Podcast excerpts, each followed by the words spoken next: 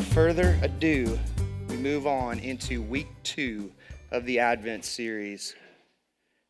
And let me just start off by saying the verses that oftentimes get eliminated in those Christmas songs are some of the most theologically rich verses that exist. I don't know if you noticed that in the song we just sang, this idea of bruising the serpent's head in us, that's deep. And we're going to talk a little bit about that this morning, connecting the dots to last week in the garden and, and what that implies for us in our very lives. We're going to talk about love this morning, the receiving of the gift of love, and it's going to come across a little differently than you may be inclined to think at first glance. I mentioned this last week, um, the season of Advent. Some of you didn't grow up in the church, you're like me, or maybe you grew up in a less liturgical setting. And so perhaps you come in and you go, I don't even know what that word means. What is Advent? Why does the church um, celebrate this season uh, and, and this time of the year coming together as God's people gathered? Since the fourth century AD, the church has celebrated this thing called Advent. It's a celebration that starts the fourth Sunday before Christmas and leads up to uh, its final manifestation at Christmas. And so last Sunday marked the beginning of Advent 2016. We lit the first candle last week. The word Advent comes from the Latin word adventus, which means coming or arrival. And so the, this time of year is all about the celebration of the coming of, of the Savior, Jesus, into the world, his arrival, the celebration of his first coming, and the hopeful anticipation of his second coming, because we know that everything is not as it should be. It's the constant reminder in the midst of all the busyness in the midst of all the distractions that Jesus really is the Savior of the world, that He's better than all the tinsel, He's better than all the trinkets. He's better than all the toys. He's the greatest gift that, that we've ever been given. At great cost to himself, he purchased our redemption. He purchased our reconciliation. Christmas is the it's the celebration of the second person of the Godhead clothing himself in flesh. It's what theologians refer to as the doctrine of the incarnation from the Latin word meaning becoming flesh. We read about that in John chapter 1. We just uh, read that together as the church. That the God who created everything had to be taught how to spell the very things that he had made. He had to be taught his own name. That the God who carved mountains and valleys in the beginning of creation had to be taught how to work with wood.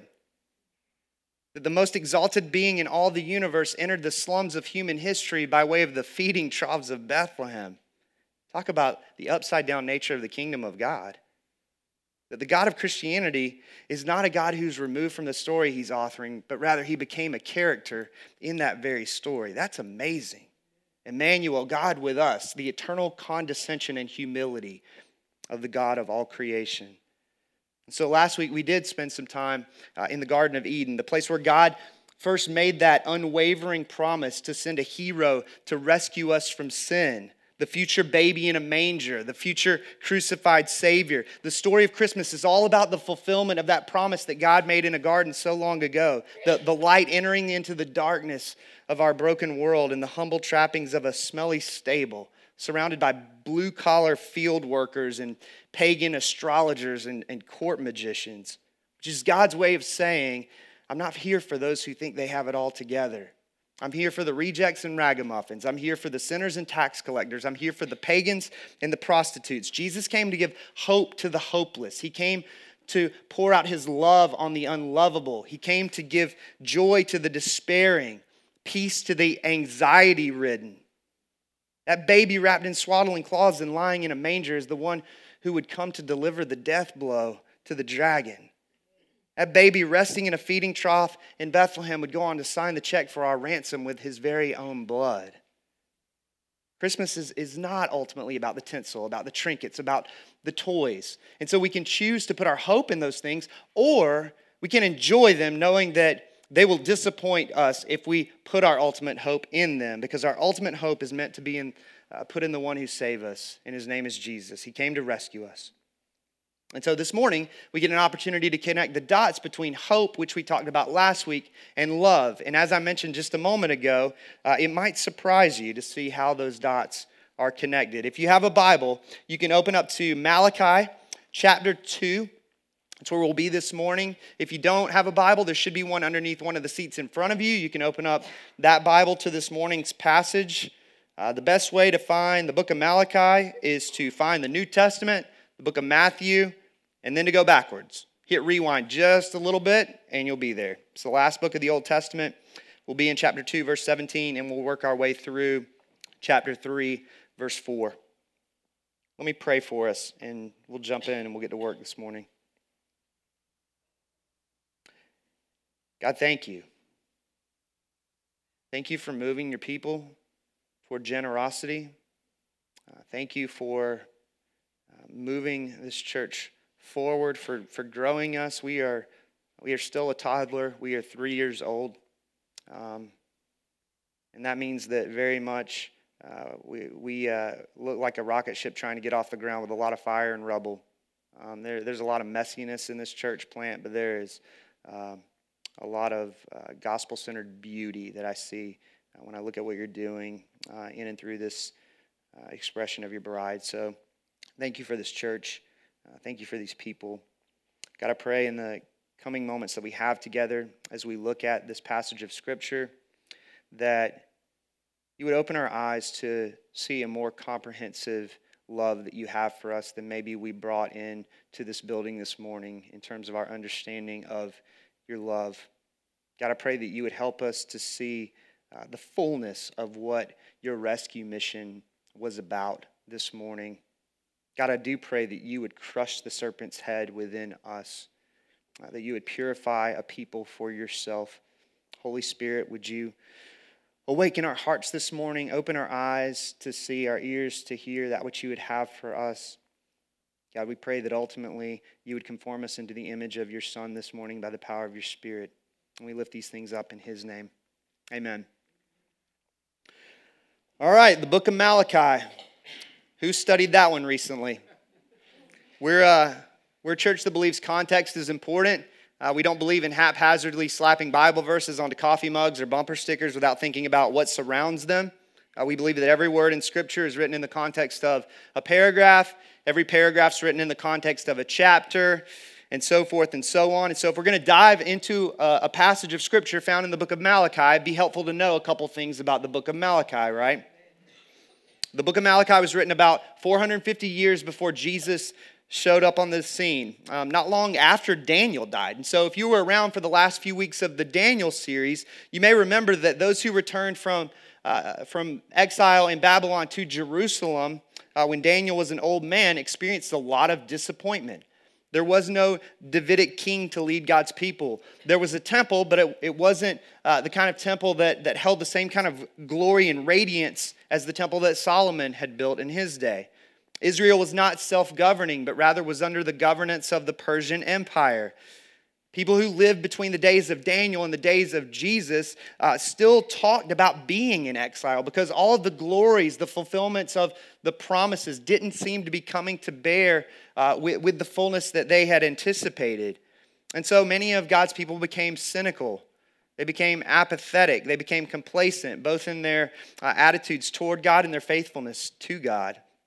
Their worship became cultural in nature. They began to move toward a dead orthodoxy, a lifeless religion, a going through the motions. Any of you who have lived in the South long enough, does that sound familiar? What was once deemed the Bible Belt has now been deemed the boneyard of Christianity.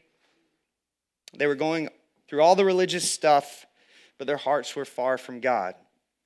The book of Malachi is a wake up call. It's a wake up call to spiritual zombies, walkers, you might say. Um, it's a call to repent of unfaithfulness and to return to covenant renewal. The book starts out with this declaration of God's faithfulness, his deep love for his people. And then there's a shift that takes place into this section that has to do with God's rebuke. This declaration that I've been faithful to you, but you have not been faithful to me. The priests are corrupt. The people's hearts are not in it. Their worship is hollow.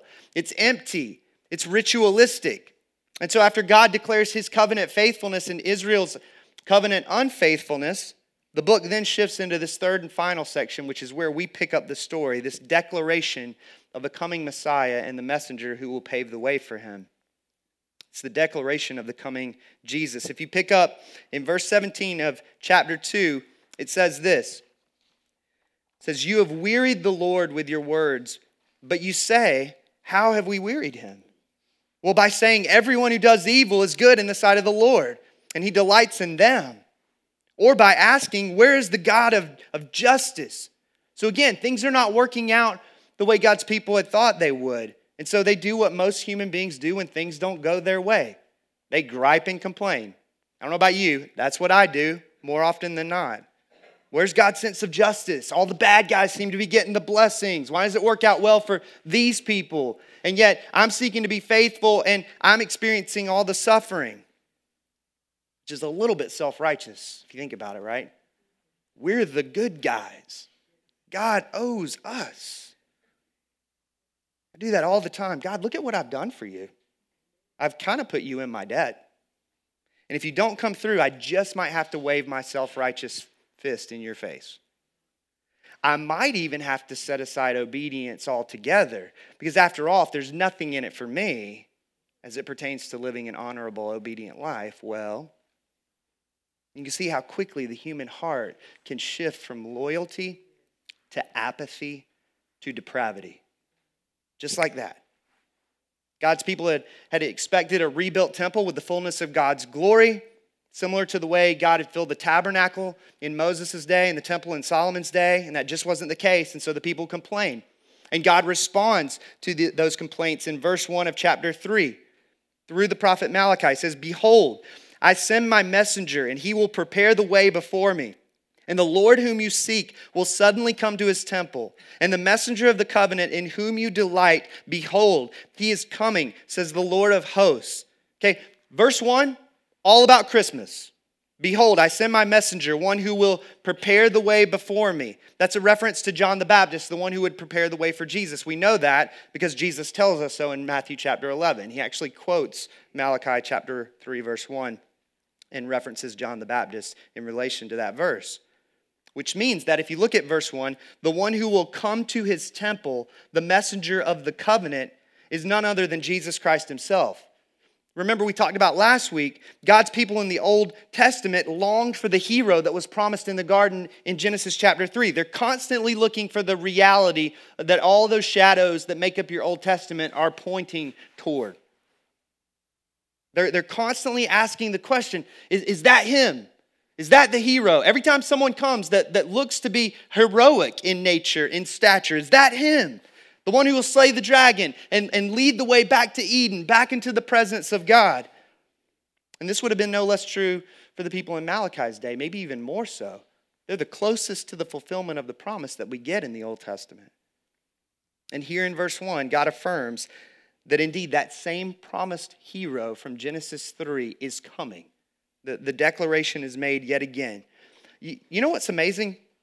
In, in Luke's account of the Christmas story, um, I've been reading a book by Tim Keller called Hidden Christmas. It's fairly new, it just came out about a, a month or two ago, I think. And he points out all the, the hidden nuggets and all these uh, Christmas passages that we've read time and time again. I think this is one of those. Um, we're told that after Jesus was born, he was brought up to Jerusalem and presented at the temple. Now, think about that. The people are waiting uh, in the wake of the exile for God's glory to be manifest and to fill the temple in a way that it never had before. You think the people in Jesus' day connected those dots? A more glorious manifestation of God's presence than has ever filled the temple. And all of a sudden, Jesus Christ is standing in the temple. The whole fullness of deity clothed in flesh, as Paul says in Colossians chapter 2, verse 9. That's pretty amazing. Now, if we stop there with verse 1, we, we'd be left with a, a fairly cookie cutter Christmas message, right? The, another Old Testament declaration of the coming Messiah, the future baby in the manger, the future crucified Savior, the one who will take on a bruisable body so that he can die for the sins of his people, the one who will slay the, the darkened dragons of Satan, sin, and death, the one who will sign the, the ransom for our sin and, and, and put his stamp on that check in his very blood. But that's not the end of God's declaration. That's not how the book of Malachi ends. Verse 1 declares that the hero will come, but look at verse 2. Staggering. It says this But who can endure the day of his coming? And who can stand when he appears? That verse, it's like the jukebox just stops, just, you know, like, what is that? Who can endure the day of his coming? Who can stand when he appears? I thought we were talking about a block party, God. That's what we celebrate when we think of Christmas. This sounds a little heavy. What is it about the Messiah's coming that would cause the Lord to declare these words? Look at the rest of the passage that we're going to look at this morning, verse 2 through verse 4. Look what it goes on to say. For he, the coming hero, is like a refiner's fire and like fuller's soap. He will sit as a refiner and purifier of silver, and he will purify the sons of Levi, in other words, the priests, and refine them like gold and silver. And they will bring offerings in righteousness to the Lord. Then the offering of Judah and Jerusalem, that is God's people, will be pleasing to the Lord, as in the days of old and as in former years. Remember, God's people have become cynical in this moment. They become apathetic. They become complacent. Nothing's going according to plan. Their hearts aren't in it. Their worship has become empty, ritualistic, hollow. And so God, through the prophet Malachi, brings this rebuke. And it's really this declaration look at how much God loves you. Now, here's the thing when you read verses two through four, my guess is that you're probably not thinking, oh, the unfathomable riches of God's love. That's probably not where your mind's going. That's probably not where your heart is going. We're talking about two word pictures that communicate an arguably painful process. We have this language of God being like a refiner, a refiner's fire. There's a going through the crucible for God's people, so to speak. That second image, uh, this, this cleansing with fuller soap, Okay, that I've heard commentators say, well, it's like God's taking a spiritual bar of ivory and he's just cleaning you up. But that's not what that means. If you go to, to any sort of Bible encyclopedia and look up this process of fulling, of cleansing garments, what you find is that it involved either a treading, a stamping on the unclean garments with one's feet in a tub of water. That's one way you could do it. Or the other option was to beat the garments on a flat stone with another flat stone or a wooden paddle. Okay, so we're not talking about a bubble bath here. That's not what's going on in Malachi chapter 3, verses 2 through 4.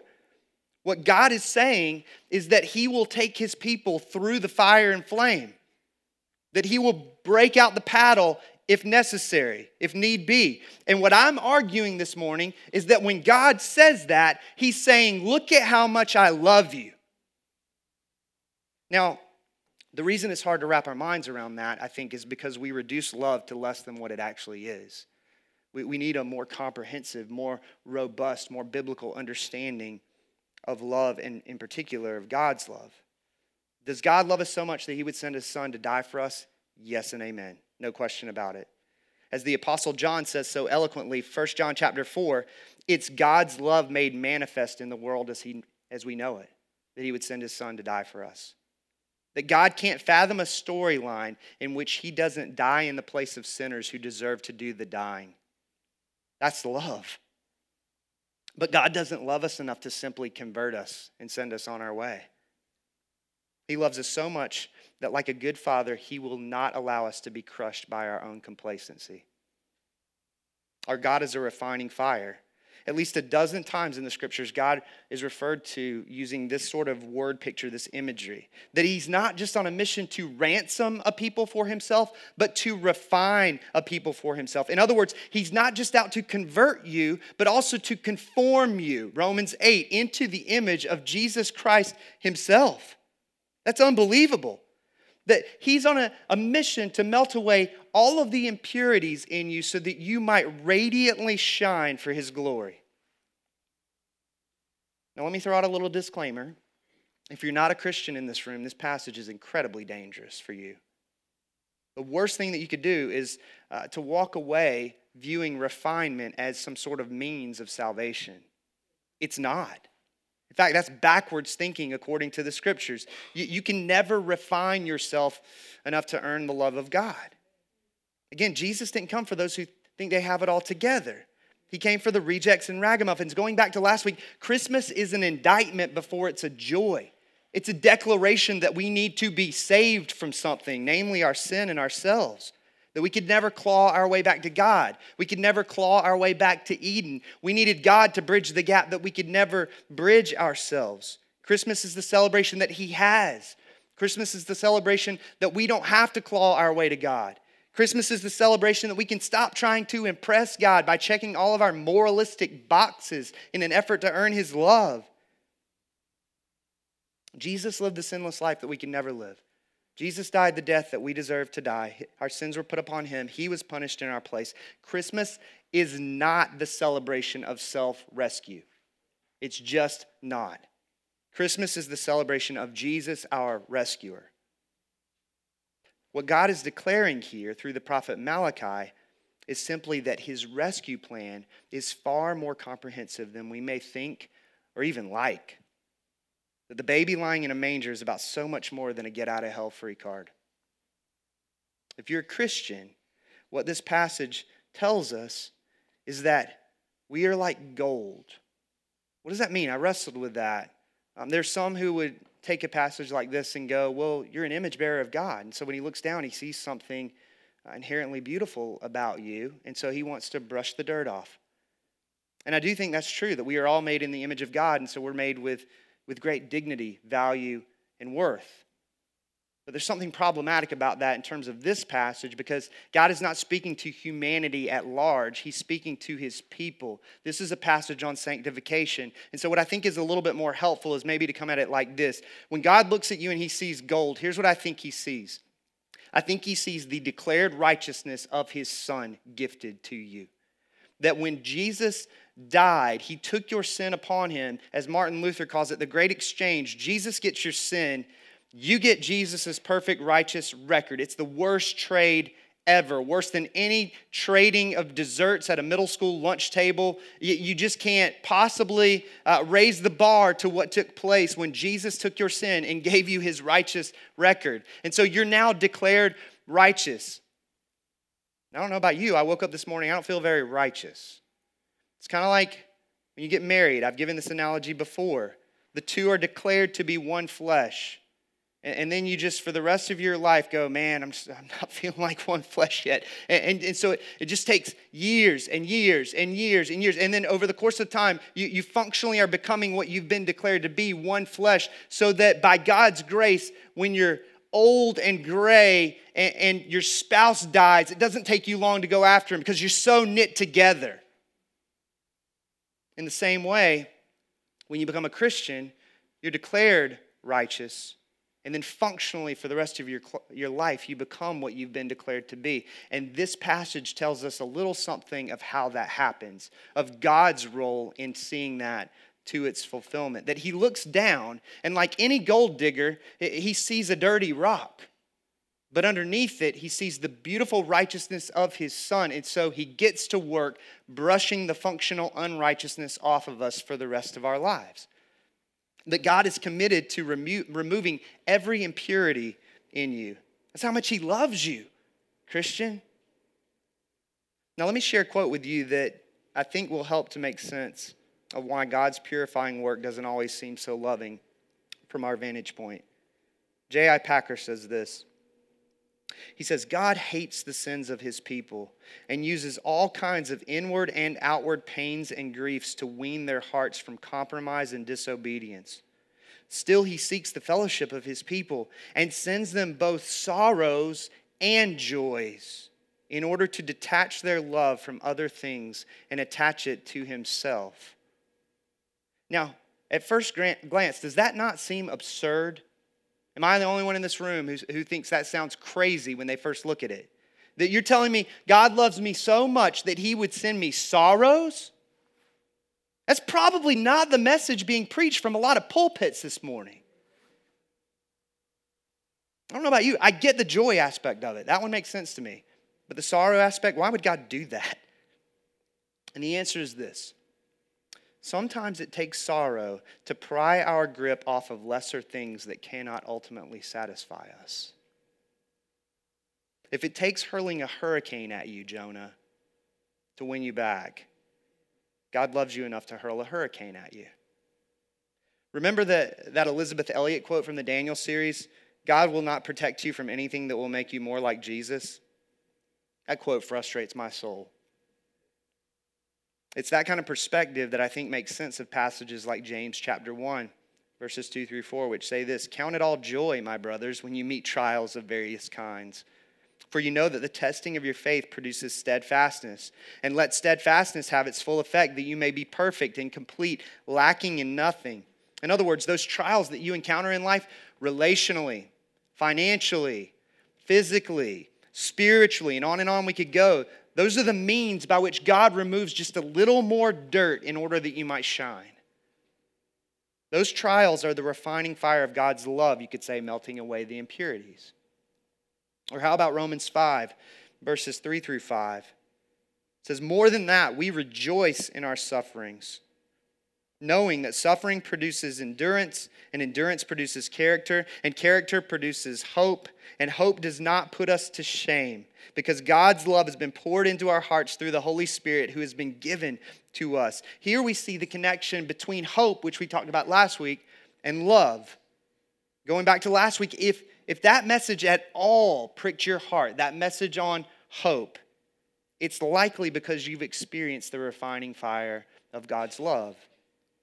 It's likely because you've had lesser objects of affections pried from your heart's grip. And you know a little something more of the hope in God that doesn't disappoint.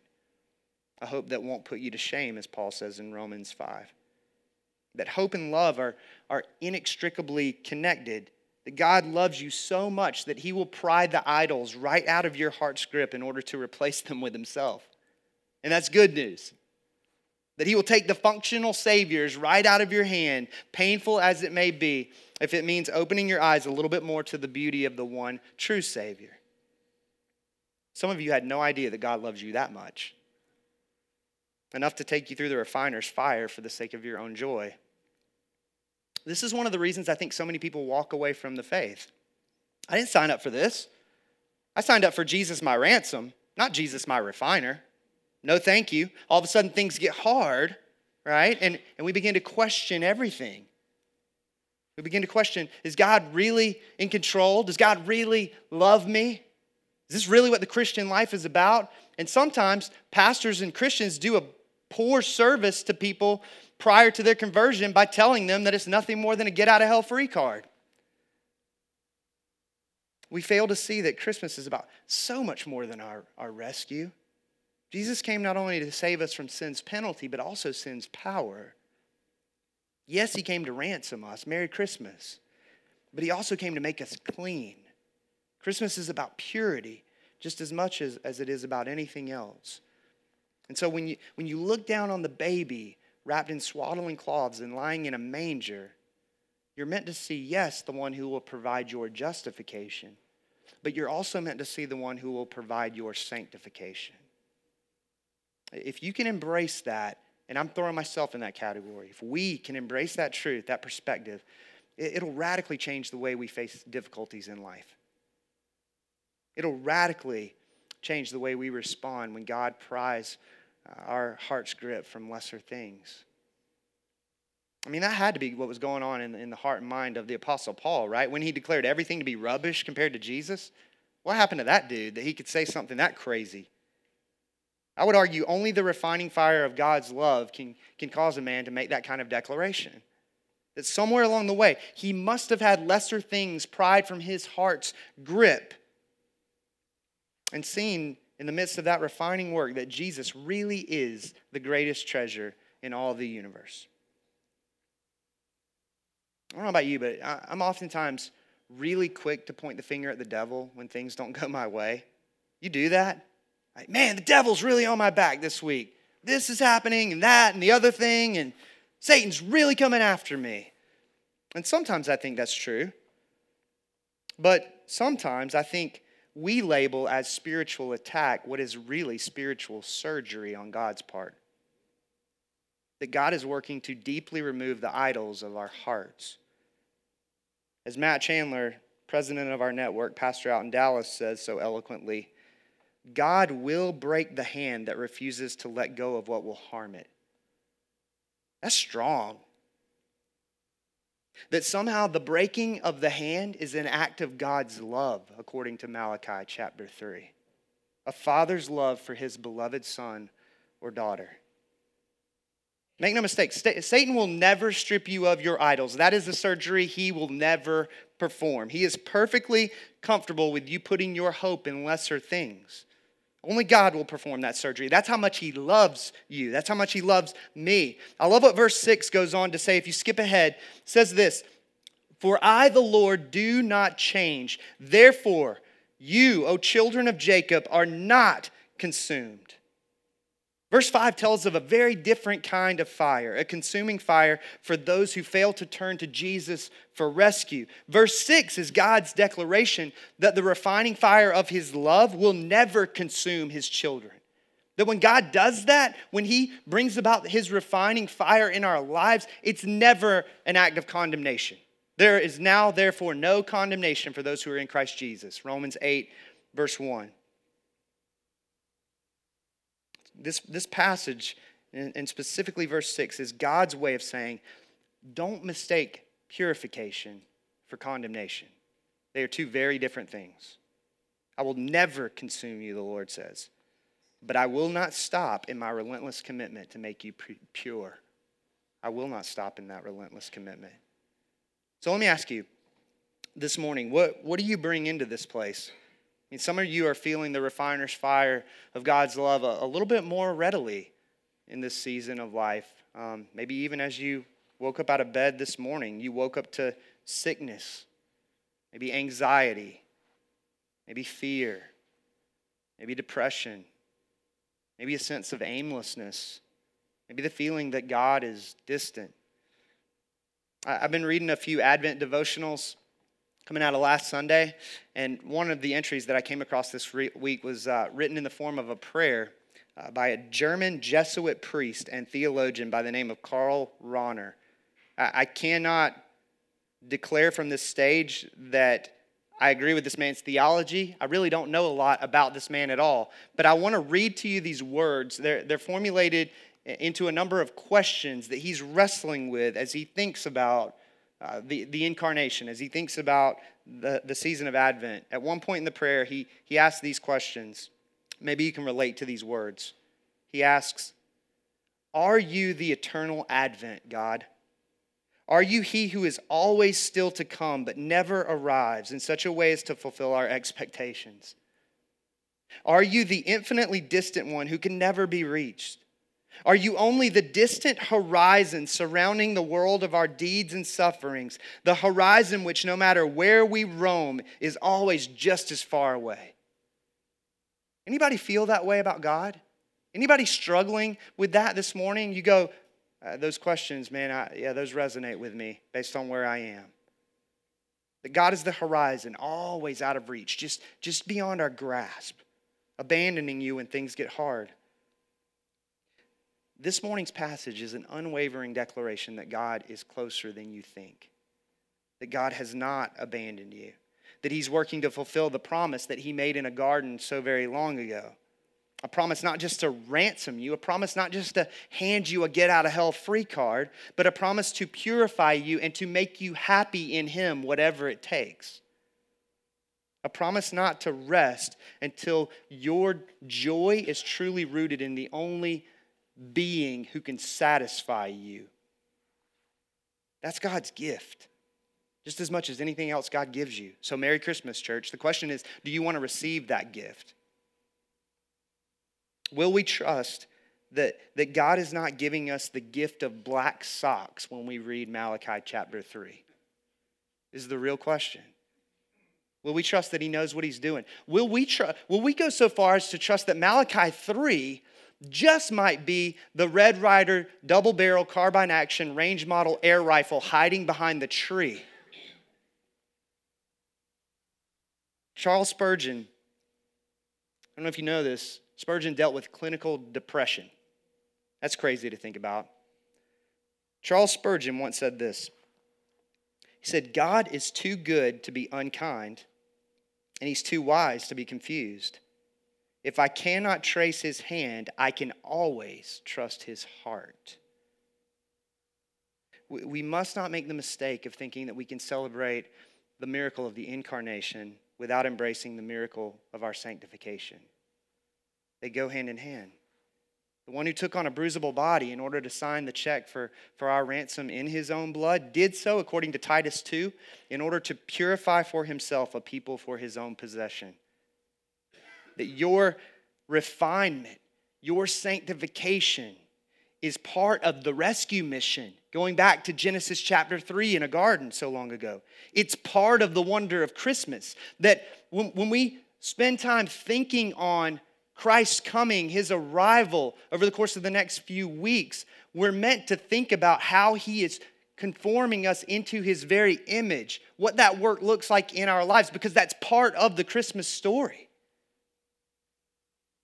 That God loves you so much that he doesn't just convert you and leave you on your own. That's good news. Rather, he's committed to making us glad in him.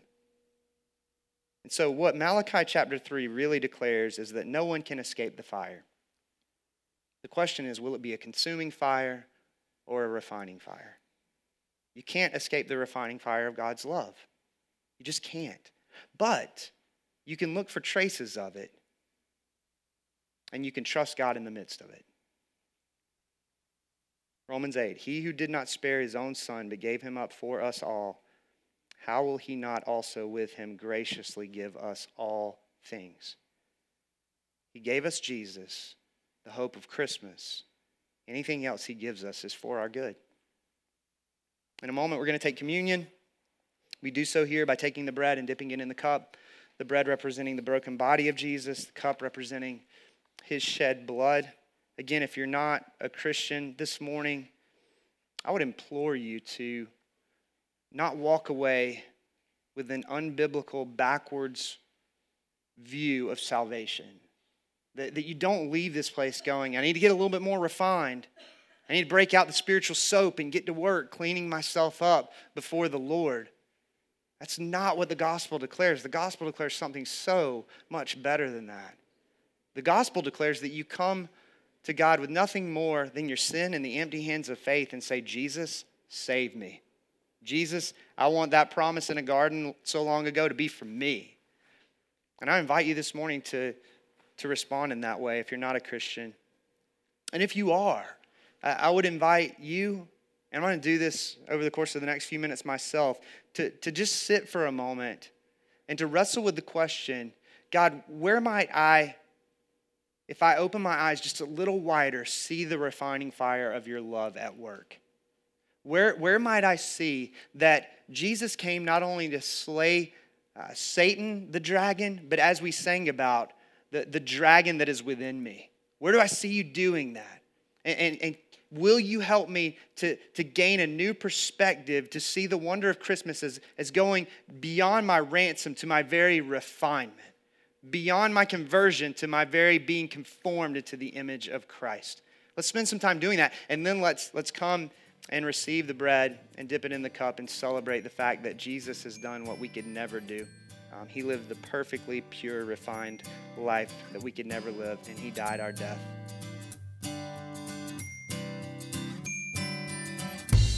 Thanks for listening. If you have any questions about this message, visit us at crosspointeptc.com. There you can contact us, find further resources, and directions to our gatherings. That's C R O S S P O I N T E P T C dot com.